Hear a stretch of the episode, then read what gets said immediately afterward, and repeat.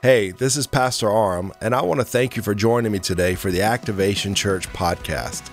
We are here so that people can activate their life in Christ, and I believe this message is going to help you go further than ever before. Check it out. John, the 15th chapter, verse 1, Jesus says, I am the true vine. Every time, Debbie, I go to this passage, my mind is drawn to that statement right there where Jesus says, I am the true vine. And, and what I realize is he doesn't say, I'm a vine. He doesn't say, I'm the only vine, because he's not the only vine.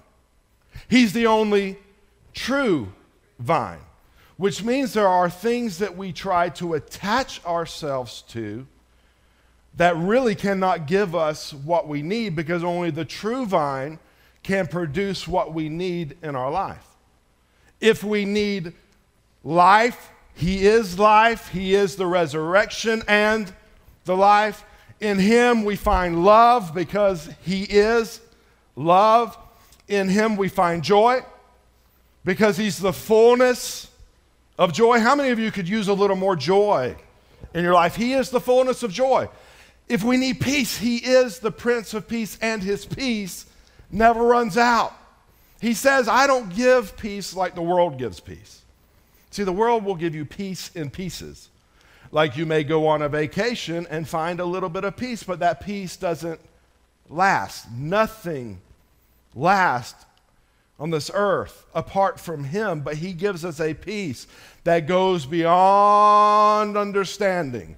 What that means is, Amanda, when I'm going through things in my life that I don't understand, I can't explain it, I can still have peace in the midst of it because He is with me. That's the difference between us and everyone else.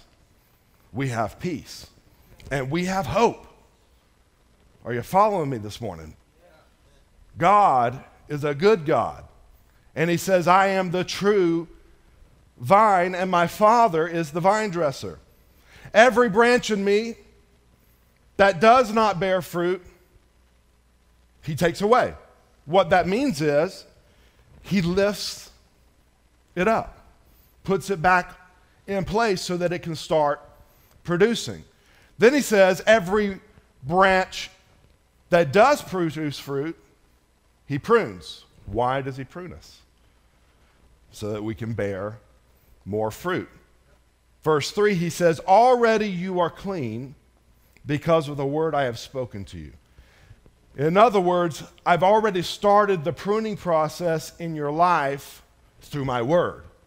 That's why the word of God is so essential to the believer.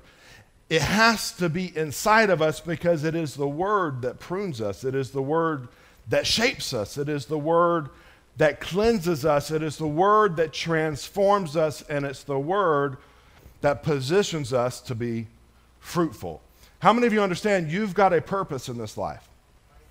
You're not here by accident. Some of you may think that you're here by accident, that your parents had an oops moment, but I'm telling you, in God, there's no such thing as an oops moment.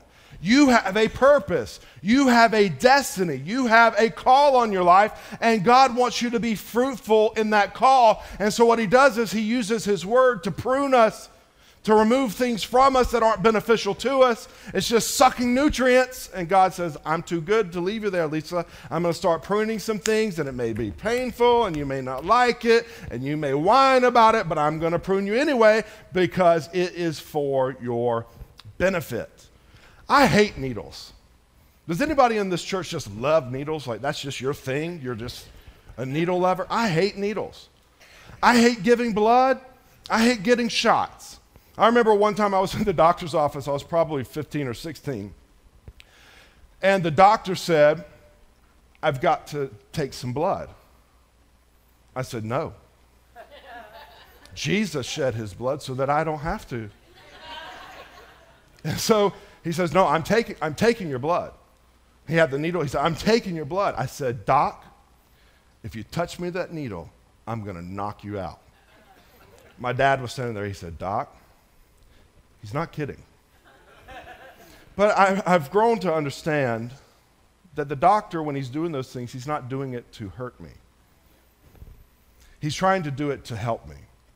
Sometimes we walk through things in life, it's a pruning season, and it feels painful because connections that we used to have, that we had enjoyed, start walking away. And we go, Why are they walking away? And God's saying, I'm pruning you.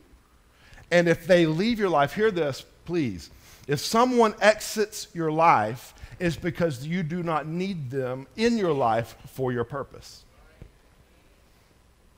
So that should give you confidence when somebody walks away from you. Don't panic. Just know you did not need them there in your life. And have confidence that God will bring the people you need into your life so that you can be what? Fruitful. That's the theme. Be fruitful. So he says, Already you are clean because of the word I have spoken to you. Abide in me, and I in you. Remain in me, and I in you, as the branch cannot bear fruit by itself unless it abides in the vine. Neither can you unless you abide in me. I am the vine. You are the branches. I'm the vine. You're the branches. Understand your place in this world. He's the vine, He's the source. You're just the branch that He produces something through. He says, I'm the vine, you're the branches. Whoever abides in me and I in him, he it is that bears much fruit. For apart from me, you can do nothing. Somebody say nothing. Nada. Zitch. Zitch. That's not a word. it is now. I used to have this bass amplifier that was like super powerful. I mean, this thing was so powerful that I did not have to turn the volume knob above one and a half to two. Because if I took that thing to three, boy, I would peel your hair back. And I had, I had these large bass cabinets that sat on either side of the drums and I could call so much bass with this system that it would make you feel like your heart is going to leave your chest. As a matter of fact, every Monday night we, we played at my father's church, and there was a neighborhood right across the street. And a family started attending our church, and when I started talking to them and asked them, you know, why they're gotten involved in the church, they said, well, we moved in to the neighborhood across the street, and every Monday night our dishes would rattle And so we thought, we've got to come check this place out. Super powerful rig, but one night we we're about to play. I'm on stage, the curtain is drawn, the people are screaming out front, they're ready. You know, I'm ready. I go to check, and nothing comes out. I'm panicking, Richard. I mean, we're not talking about a small crowd, we're talking about hundreds of people are out there. Not just hundreds of people there, we were on television at that time, and so they're taping for, te- this was like to me, it was a big deal. I'm not getting any volume from this powerful system, and I don't know why. So I go over to my guitar player, who's more technical than I am, and I figure maybe he can help me out. And so he comes over to the bass amp and he's investigating, and he looks down and he says, Found your problem. I said, What is it? He said, It's not plugged in. Hear what I'm saying. You have tremendous potential, but your potential will never be realized if you're not plugged in. Doesn't matter how many watts you have in that amplifier, if it's not plugged in, it will not do anything. And that's what Jesus is trying to tell us. He created us, He designed us, He gave us a purpose. We have a destiny, but the only way we're going to see it and the only way we're going to realize our potential is if we connect to Him. Somebody say, I got to get plugged in. That's what Activation Church is all about. People ask sometimes, like, why the name Activation Church? And there's two reasons, and you need to know this history. The first reason is Randy, who is our worship leader, he's a graphic designer. Before we had a church, he was designing logos for other churches, and he was having a difficult time with one of the church logos because of the lettering. And he said, A just looks really good with this font. He said, if you ever start a church, you should call it activation because it looks really good. So that's where the name came from. But then the mission and the vision started coming along that we are here so that people can activate their life in Christ. What does that mean? So that they can get plugged in. And Nick, that's not just salvation, that's the starting point. Salvation is the starting point. We are absolutely here so that if you do not know Jesus, man, we want you to meet him. But we also believe that there is a call on your life, and we're here to partner with you, the fivefold ministry, to equip the saints for what? The work of the ministry. What's the work of the ministry? The fruit that you are bearing. That's what Activation Church is all about. We don't just want to bring people to Christ, we want them to understand that they've got a purpose in Christ. We're not just waiting for the eternal by and by where we float around and sing hymns all day to Jesus, which heaven's going to be much more wonderful than that, by the way.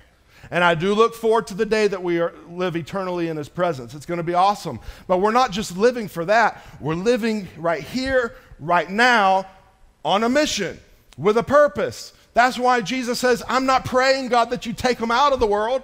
I'm praying that you would be with them in the world because we need the heaven to come to the earth. Do you know how heaven comes to earth? Through you. The will of God is done on earth as it is in heaven through you.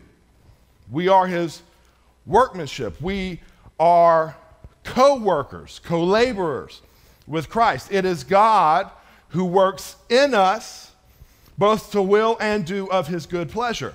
So when we're connected, He can work through us to produce His good pleasure. But if we're not connected, if we're not abiding, then the source, which is the Spirit of God, cannot flow from the vine to the branch. Somebody say, I've got to be connected. John 15, verse 6, Jesus goes on, he says, If anyone does not abide in me, he is thrown away like a branch and withers. Why? Because you're useless. And the branches are gathered and thrown into the fire and burned.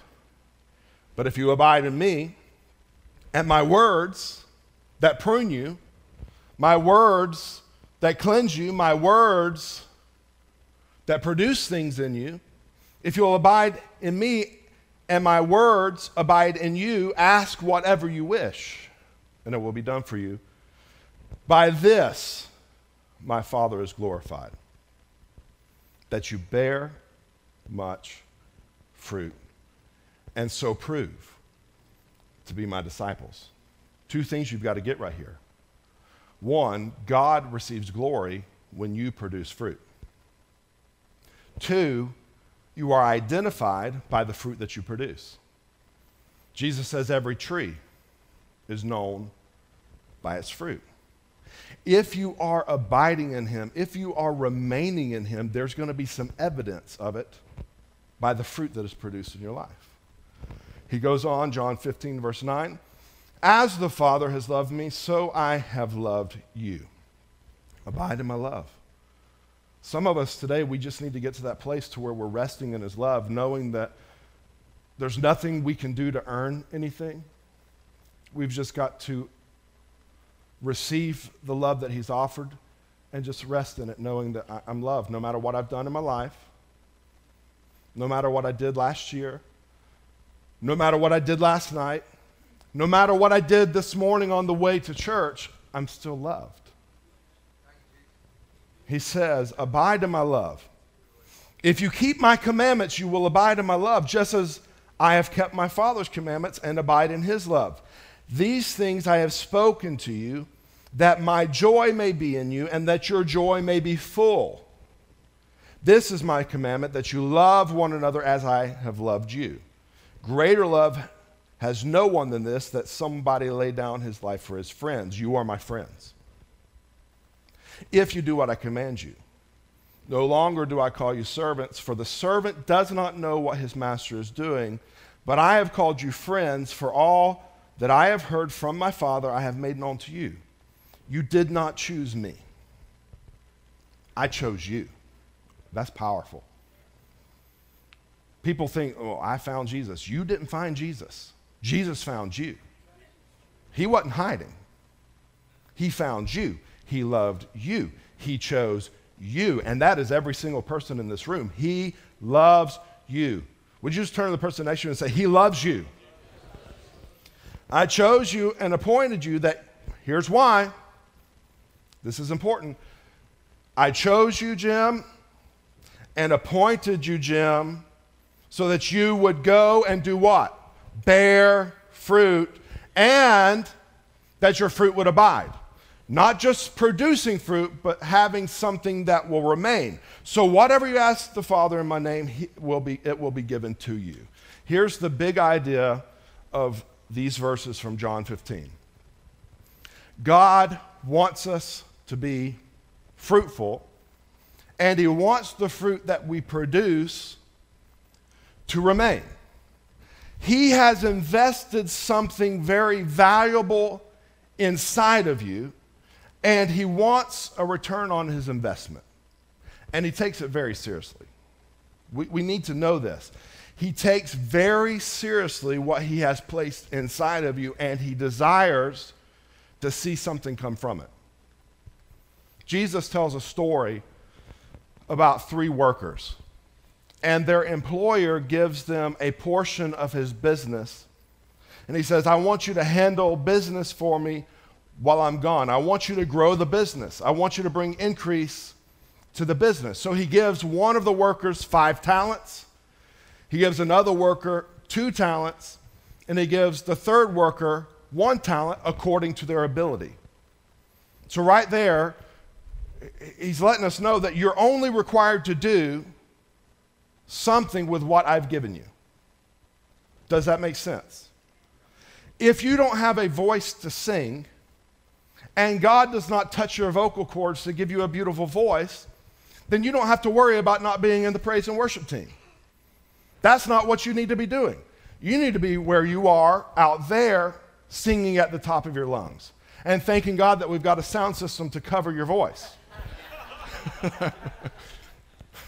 so he gives, he gives them the, the ability or the talent based upon their ability. The guy with five talents, he invests it and he doubles it. The man with two talents, he invests, he doubles it. The man that he gives one talent to doesn't do anything with it. He takes it, he hides it, he buries it, and when the employer comes back to talk to his employees and finds out that he didn't do anything with what he had placed in his hand, he said, You are a wicked servant. You're a wicked servant. You haven't produced anything with what I've placed in your life. But to the two that invested and multiplied, he said, You're a faithful servant. Then he says something very key. He says, You've been faithful over little. You've been faithful with what I've placed in your hands. Now I can make you ruler over much. Because you have faithfully used what you have, now I'm going to bring you more. That's how increase works. You use what you have then you can get more. Some people use the excuse of, well, if I had more, I'd do more. If I had more time, I'd serve more. If I had more money, I would give more. And God is saying, use what you have. Use what you have, and then I will increase it. You know, in 2013, I had lunch with my father, who's also my pastor. And at that lunch, he fed me fajitas and then said, I want you to start a church. Okay. Can I get dessert? So he says, I want you to start a church. We had no money, we had no people, we had no location all we had was a direction go start a church. But we worked what we had. Seven months later, we have our first gathering. And we met in a building that had no power. They had not turned the power on yet. If you were there, you remember. We met with the sun coming through the windows. We had no lights, we had no sound system, we had no screens, we had nothing. All we had was me and some biscuits and a small group of people, but we worked what we had. I gave every single one of them a biscuit, a t shirt, and a job to do. I made some people door greeters And every Sunday, their job was to stand at the door and greet the visitors that weren't showing up. But we worked what we had. We worked what we had. We didn't have a large launch team like some of these churches put together. When they're going to start a church, they'll meet for a year developing a core team, and I think it's a wonderful strategy. They'll raise money before they even have their first service. And that's a wonderful strategy. They'll find these organizations and churches that will financially back them, and that's a great strategy. But we didn't have that. We had nothing except for a direction. But we worked what we had, and we never gave up. And now here we stand nine years later on a property, in a building, filled with people because we worked what we had. I never looked at what we didn't have. That's the problem. Some of you stare at your lack too long. I didn't stare at what I lacked, I focused on what I had. Okay, God, this is, this is what you've given me. I'm going to do something with it. And He brought the increase. Everything in life starts with a seed and a vision for what that seed can become. Some people will look at a seed and see something insignificant, see something small, see something that can't accomplish anything, see something that can't feed my family. It's worthless, they'll discard it. We do it all the time. You eat an apple, what do you do with the core? You throw it away. Not realizing the power of that apple is actually in that core. But somebody with a vision, Debbie, will look at that same seed and see an orchard because they have a vision and they know if you'll just plant the seed, even though it seems small, even though it seems insignificant, if you'll put it in the ground, it will do what it does and it will grow. So stop looking at your life and saying, well, if I had five talents like that guy, then I'd do something. If I had two talents like that guy, I'd do something. Say, no, no, no, guess what? I've only got one talent, but I'm going to work it with every fiber of my being, and I'm going to make a difference. As long as I'm alive, I'm going to work my purpose. As long as I'm alive, I'm going to bear fruit. As long as we are a church, we are going to do something. We are going to reach our world. We are going to see people filled with the Spirit. We are going to see people healed, saved, delivered. Why? Because we're going to work what we have and God will always continue to give you more as long as you're faithful with what you've already got.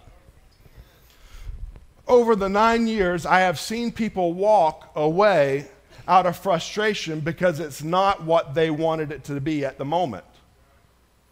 Not realizing that you've got to take the seed and work the seed in that moment to grow what you want it to become. Church planting is not easy business.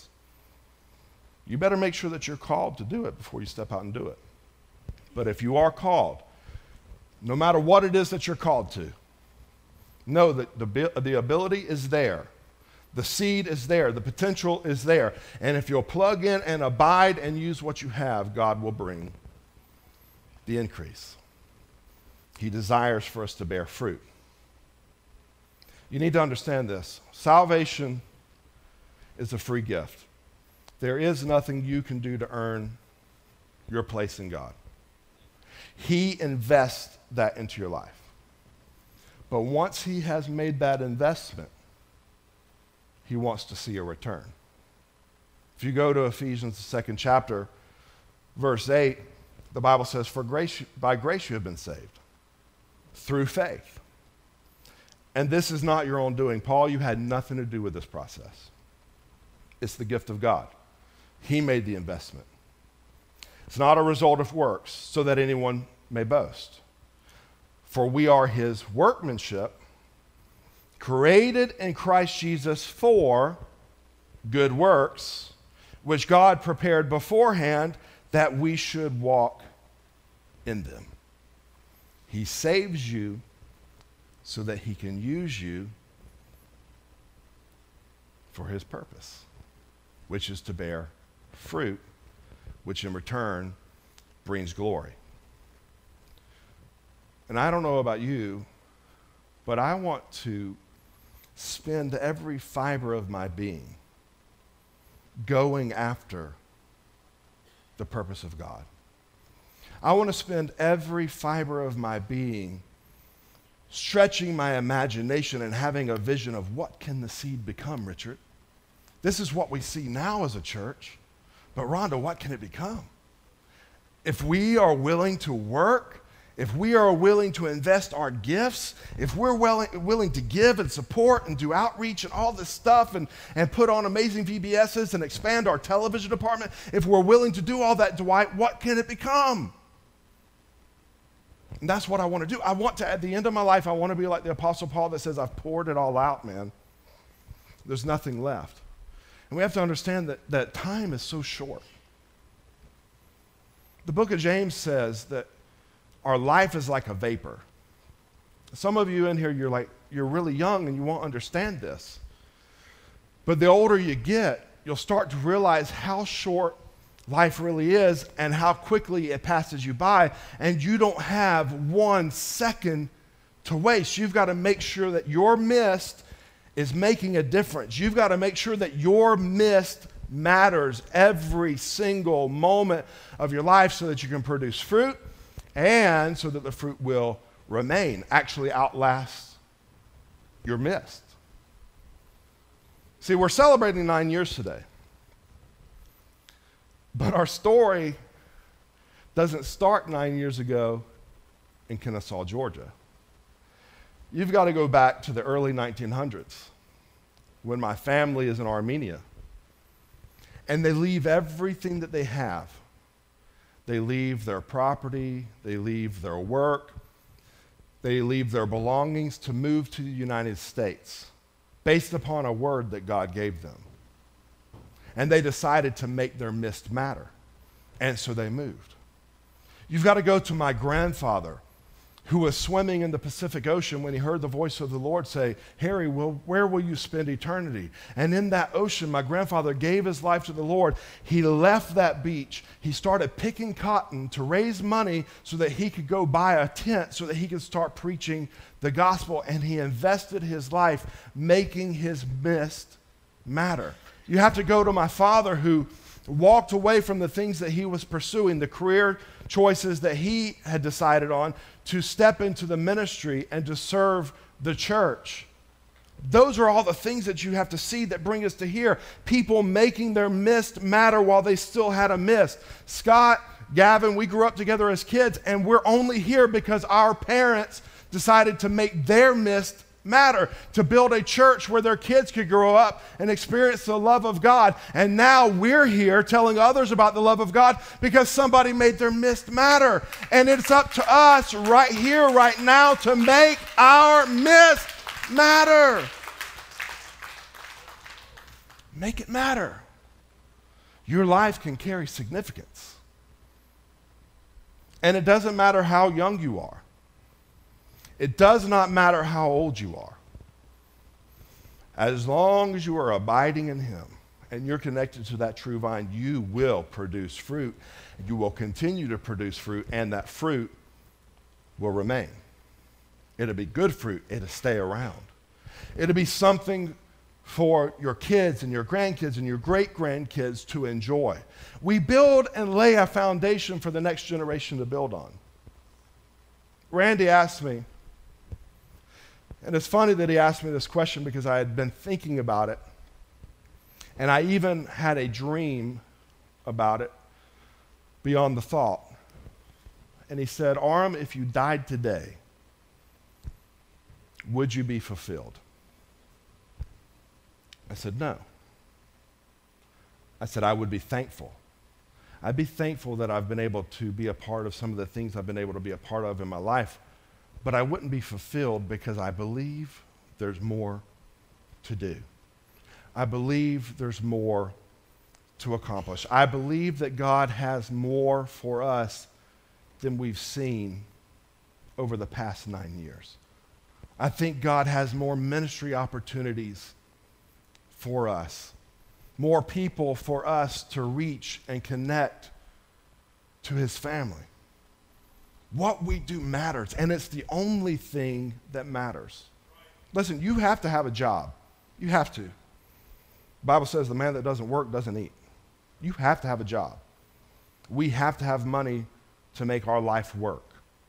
But your job is not your purpose. The mission of preaching the gospel is your purpose. The job just becomes a tool and a resource to help preach the gospel. Does that make sense to you?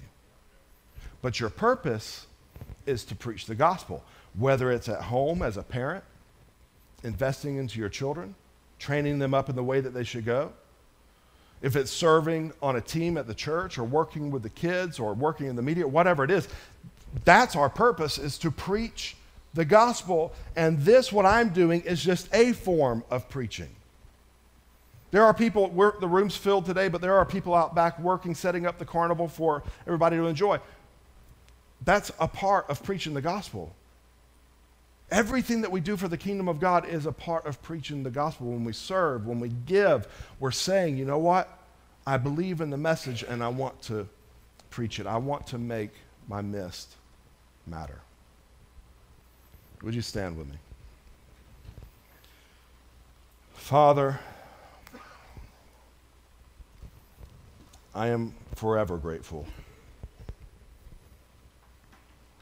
for your goodness and mercy that have followed me every single day of my life. And God, I know that I've done a lot of things in my life that weren't right. But I do believe the one thing that I have gotten right is understanding that you are the source of everything good. You are the source of my life. You are the source of my strength. You are why I can do what I do. Lord,